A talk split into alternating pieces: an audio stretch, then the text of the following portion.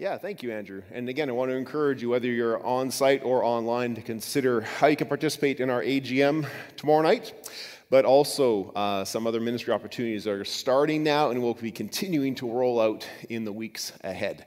Uh, most of those will also be, and you're going to get used to hearing this term, they will be phygital, which means they will be physically available for you to attend, and they'll also be digitally available for you to watch from your home if you're participating with us as a, a member from, uh, from a distance or online.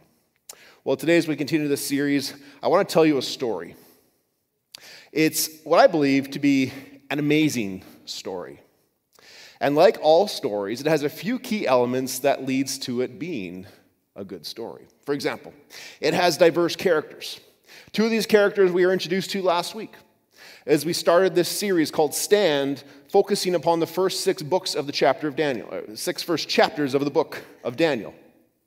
We were introduced last week to a king and to an exiled servant. This servant, his name is Daniel.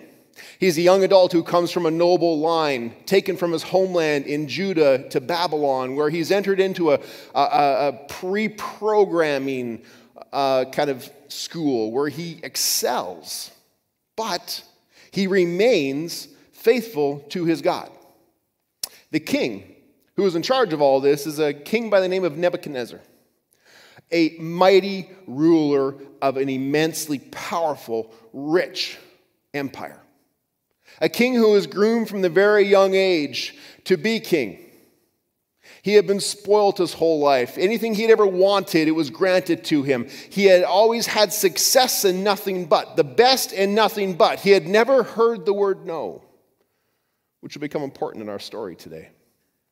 There's a hero in the story. Now, I'm not going to tell you who the hero is yet. I think he'll slowly be revealed as we go through the story, but like all good heroes, his presence is able to change everything. There's conflict in the story. Maybe conflict between the king and his wise men, a little bit. Maybe conflict between Daniel and some of the king's wise men, perhaps. But actually, I'm going to tell you what the conflict is. The real conflict is this courtroom battle between the gods that these two characters worship. And there's a message for us in this story as well.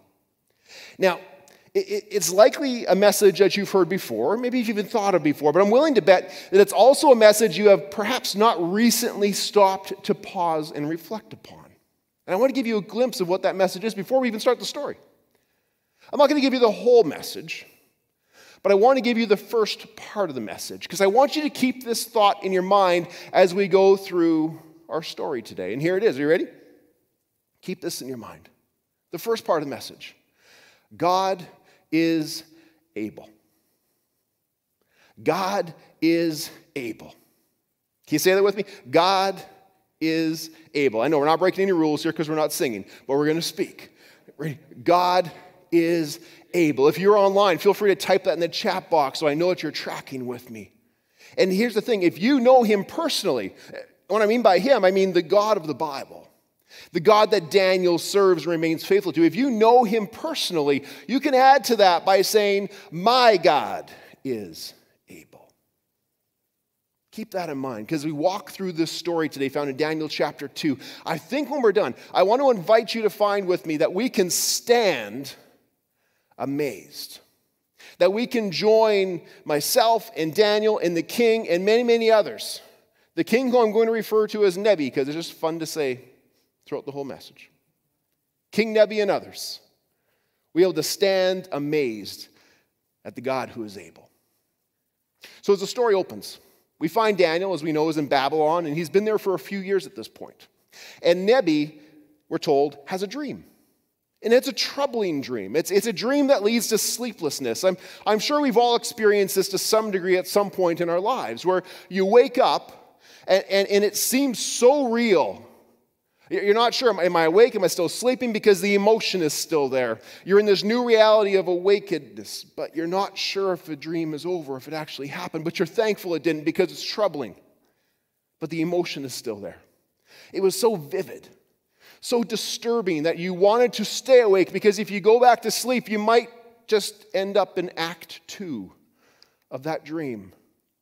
Uh, perhaps this has revealed itself in a different way in your life if you're married where you go to sleep one night and then you wake up eight hours later and you're in a pretty good mood. And you roll over and you say good morning to your spouse. Nothing. She's not talking. And you're thinking, what in the world did I do over the last eight hours? And then you realize you did something in her dream that you don't know about and you're going to pay for it today. Anyone ever had this happen to them? Regardless, Nebi has a dream.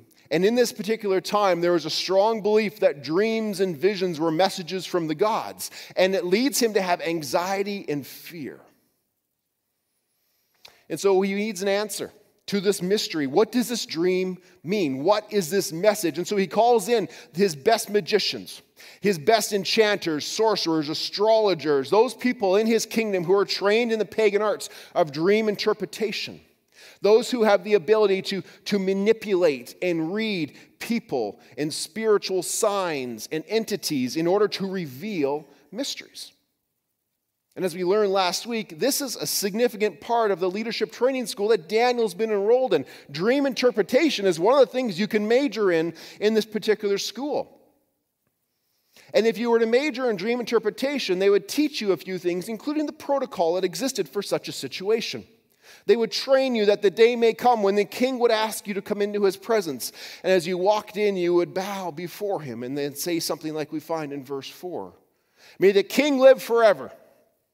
Tell your servants the dream, and we shall interpret it for you. But remember, from birth, Nebuchadnezzar has been trained as a leader. He's been trained that he can have what he wants the way he wants, and he decides he's going to break with protocol in this particular situation. He's not going to follow the convention of the day, and he has firmly decided in his mind that he's not going to tell them the dream. Instead, they are going to tell him the dream and the interpretation along with it. We can understand how ridiculous this is. It would be the equivalent of us going to our doctor and saying, Doctor, I need your help. The doctor says, What is the problem?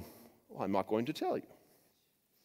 If you were really a good doctor, if you really went to med school, if you really care about me, you should just know what's wrong with me. Well, help me out, Mark. Is it, is it your leg? Is it your back? Did you tweak your back somehow? Did you fall off a ladder? Tell me what happened so I can assist you.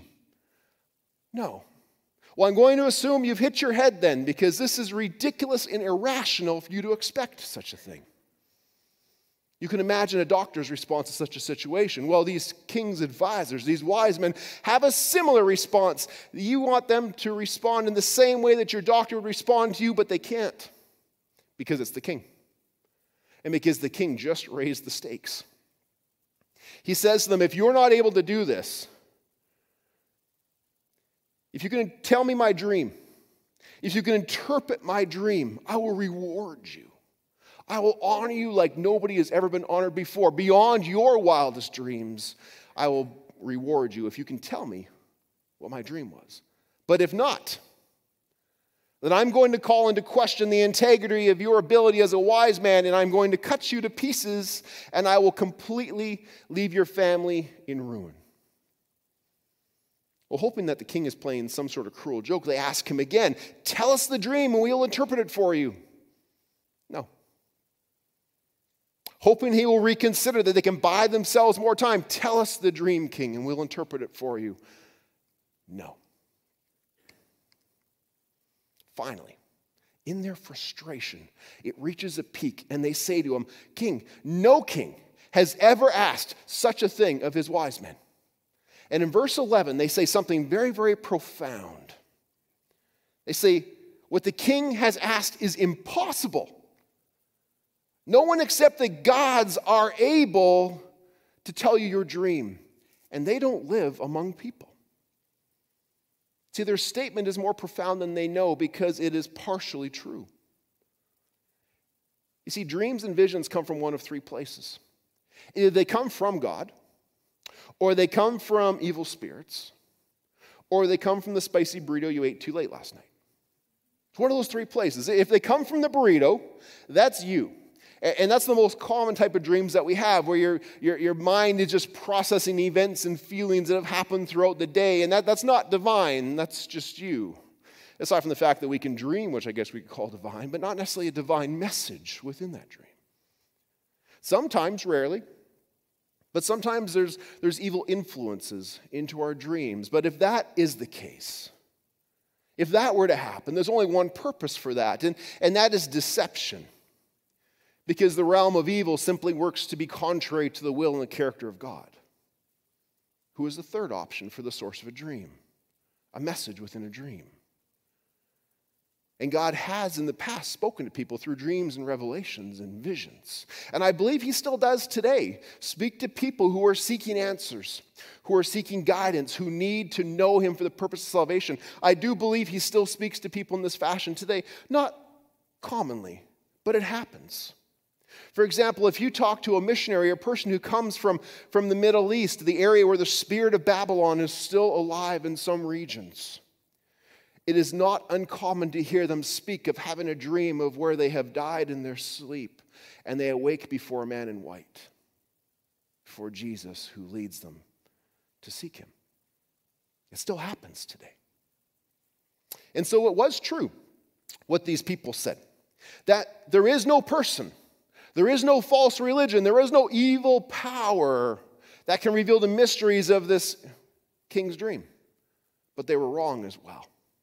They are wrong because their theology did not allow them to have a God who was accessible to his people. And as we learned last week, Daniel was excelling in this leadership training school he was in.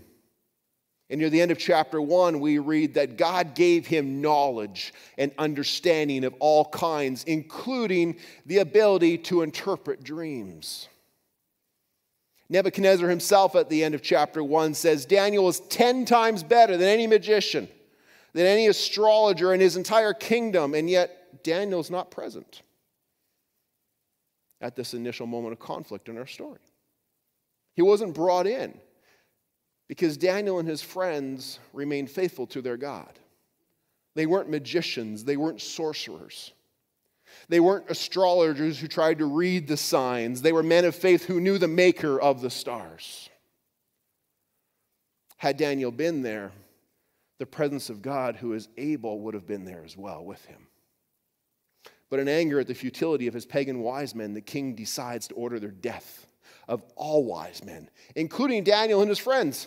Now you can imagine their surprise when the executioner, a man named Arioch, finds Daniel, who has no idea what's going on, and arrests him and takes him away to prison where he's going to be killed. And you can imagine Daniel saying, Whoa, whoa, whoa, what's happening here? And Arioch explained the situation to Daniel, who, who, who practices some, some smooth talking and imagines, is able to get a meeting with the king. and after standing before the king and confirming the details of what Arioch had told him, he asked the king, Can I have a little more time and then come back and interpret your dream? And the king grants it to him. Now, as a little sidebar, notice that Daniel makes the exact same request that the wise men earlier in the story made, but the king didn't grant it to them, but he grants more time to Daniel. And I want to suggest to you this that, that when you are faithful to God and to God's will, when you are in the flow of what God's doing in a situation, do not be surprised when you receive opportunities other people don't, as Daniel did in this situation. And so Daniel gets home and he sees his roommates, Hananiah, Mishael, and Azariah. And they say, Daniel, how was your day? Well, it was good and bad. I got good news and I got bad news. Tell us the good news. Well, I saw the king today. He has a mission for us, and I'm pretty sure that, that this mystery he wants us to solve is from God. And that's awesome. That's fantastic, Daniel. What's the bad news? We have till tomorrow or we die. in this moment, they feel the need. And Daniel calls them, he urges them, he pleads with them to pray, to plead for mercy from the God of heaven concerning this mystery, so that he and his friends might not be executed with the rest of the wise men of Babylon. He calls them to pray, to pray to the God who is able who is able to give them the answers in the moment that they need. Now, prayer wasn't new to them. You see, they didn't just pray when crises came their way. It wasn't like they had this, remember this Batman shows, the bat signal goes up in times of chaos. That wasn't what their prayer life was like. They had this regular rhythm and pattern of prayer, not just during moments of crisis. They prayed at least three times a day faithfully, especially during their exile. And because they had that pattern of prayer built into their lives, when trouble came up, prayer was not their last resort, it was their first line of attack. And so they pull an all nighter. They pray to God that God would save them, that He would use them in this situation, and that the king's dream would be revealed to them. And it was. It was revealed to Daniel through a vision. And I can just picture them as they're on their knees in, the, in, their, in their home, praying earnestly to God for hours. And then it happens. The vision comes, the mystery becomes known, and they look at each other and they rise to their feet and they stand amazed at the God who is able. And then Daniel, moved to praise the God of heaven, offers this incredible prayer of, of, of amazing, of God's amazing power and amazing wisdom as he prays, he says, he says, the pagan seer said no God could do such thing, no man could do such thing. But all praise and all glory be to the God of heaven, because we stand amazed at the God who is able, who is able to show his power, that through all seasons they are changed at the will of God. God determines the numbers of a king's days. These most powerful forces in the world around us, the seasons and the tyrants, are all submissive to God's power and authority. And his wisdom is beyond all. There is nothing beyond him. There is no secret too deep. There is nothing too hidden. There is nothing too dark that his light cannot reveal made known. And then in verse 23, he says, I thank you and I praise you, God of my ancestors. You have given me wisdom and power. You have made known to me what I have asked. You have made known to me the dream of the king. And with this confidence, enabled by the revelation in the presence of God, he goes back to Arioch. He says, Don't kill anybody and take me to the king because I will interpret his dream.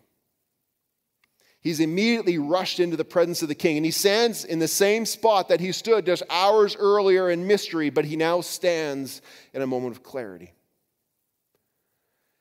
And Nebi only has one question for him Are you able to tell me what I saw in my dream and interpret it? And Daniel knows that in this moment, his life and the life of many, many others hangs in the balance of his next word. Are you able to tell me my dream and interpret it? No. I'm not. No, you're not. No, king. No wise man. No enchanter. No magician, no diviner can explain to the king the mystery he's asked about, but there is a God in heaven who is able to reveal the mysteries. And he has shown the king what will happen in the days to come. And with the king now on the edge of his seat, the mystery is finally solved as Daniel puts words to the images that the king saw. And he says, O majesty, before you stood an enormous, dazzling statue. The head of that statue was made of pure gold. And if you look closely enough at it, King, if you remember in your mind's eye, if you go back, remember that it was like looking in a mirror. Because you, King, are the King of kings. You are the mightiest ruler over all of all time. You, King, are that head.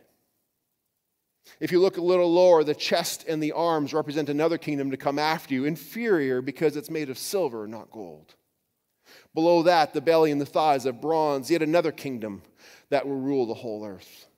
Below that, the legs made of iron and the feet of partly iron and clay, of lesser value than the other three elements but strong and powerful.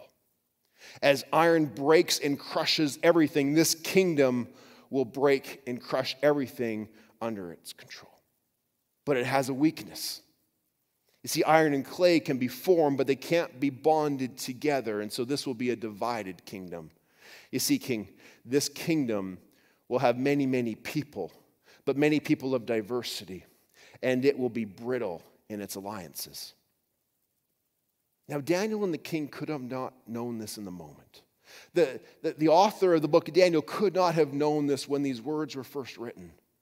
But through this dream, God was proving he is able to know and control the events of history. You see, that gold head represents the Babylonian Empire, an empire that was full of riches and power. and was the greatest tyrant that the world had known. The kingdom below that of, of, two silver arms is the kingdom of the Medes and the Persians who came together under the leadership of King Cyrus, who later we'll read about in the book of Daniel as Daniel served him some 60 years down the road. Bronze is representative of the Greek Empire led by Alexander the Great. And did you know that when Alexander's armies went into battle, their shields, their helmets, their breastplates were made of bronze? And iron representing the Roman Empire who conquered broadly, defeated soundly all nations they came encounter with. But as they spread out broadly, they became diverse. They were not ruled by a tyrant, they are ruled by a senate, and they could not hold together, and they became brittle, and they fractured, and they fell apart. But see, this isn't the part of the dream that concerned Nebi. In fact, he may have even been glad about this because he's the gold head. It affirms him. This wasn't the part that troubled him. What really troubled him was what came next. Because as his dream continued, there is this rock, maybe even a pebble, that we're told was not cut by human hands, who struck the feet of that statue and smashed them. And all the other kingdoms above them came crashing down and fell into small little pieces, not much bigger than dust, that were blown away. Just blown away like chaff off the threshing room floor. But that rock, it remained. And that rock grew into a huge mountain that filled the whole earth. And as Daniel explained, this is the meaning of the rock that is not cut by human hands. He says, In the time of those kings, the God of heaven will set up his kingdom, and it will never be destroyed. It will crush all other kingdoms. It will bring them to an end, but it itself will endure forever. At this, Nebuchadnezzar would have stood in amazement that his dream had not only been known, but had been revealed, that the mystery had been solved, and he would have stand amazed at the God of wisdom and power. He would have stood amazed at the God who is able, who knows all of our days, who appoints and deposes kings, the God who is able to reveal mysteries and is available to his people.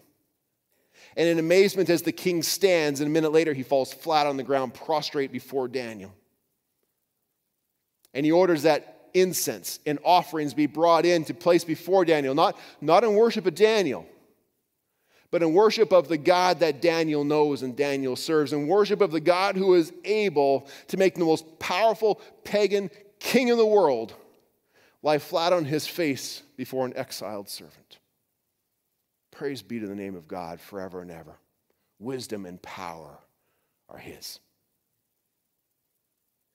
The message that God gave to the king the protection, the revelation that God gave to Daniel in this story, I believe is amazing as he reveals history and they can stand amazed. But here's the thing for us today I don't think this is just a message for, for the king and for Daniel and for the people of that time. I think this is a message for all people, for all times. I think it's a message for us too.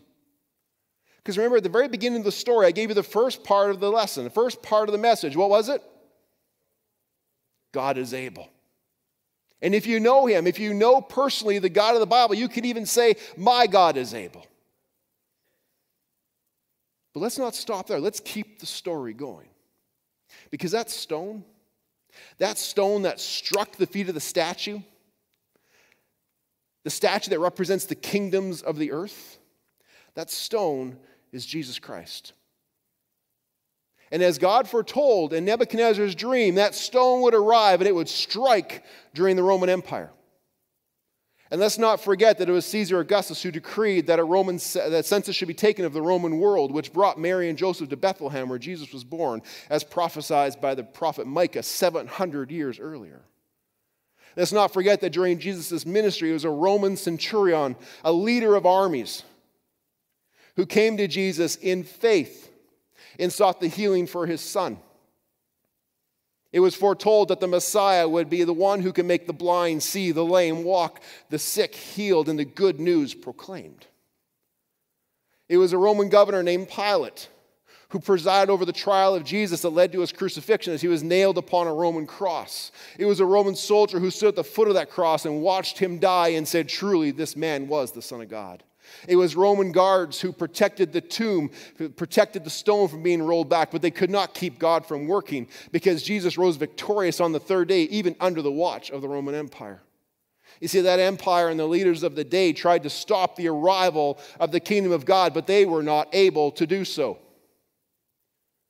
They knew it was coming.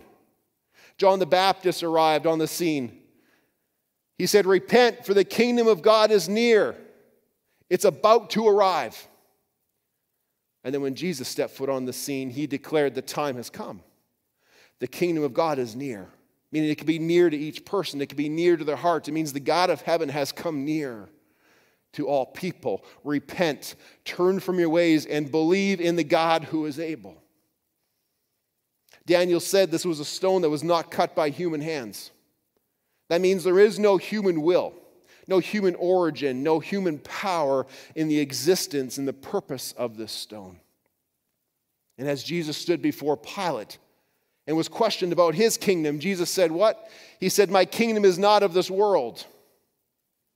It's beyond human power, beyond human hands. Speaking of his divine origin and speaking of ultimately his divine authority and position that he will hold as the Alpha, the Omega, the first and the last.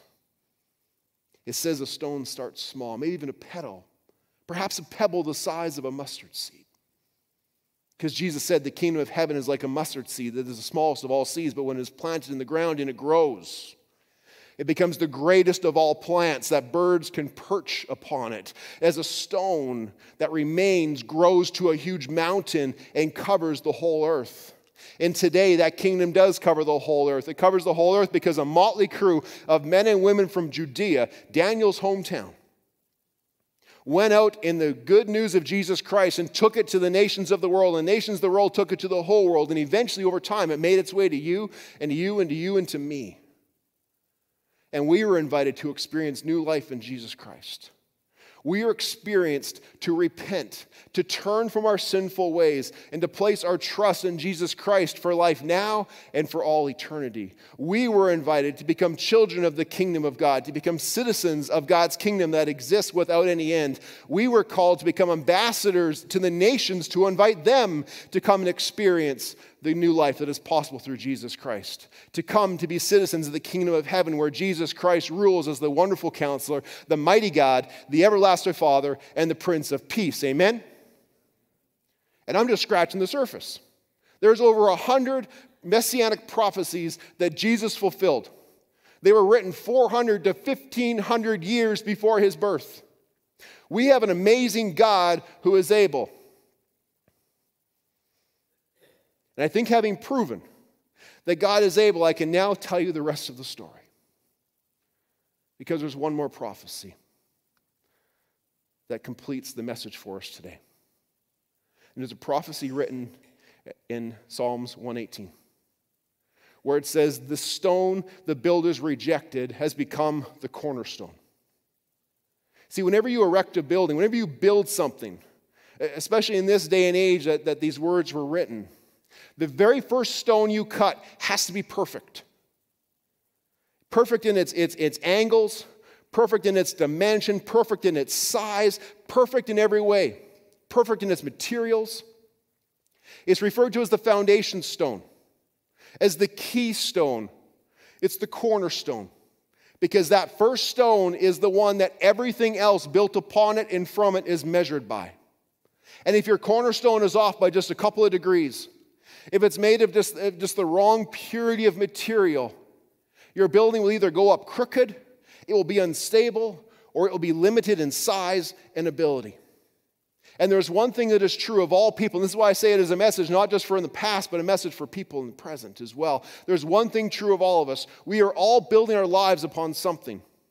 We are all trying to solve problems upon something. I want to suggest to you today that Jesus is able to be that cornerstone.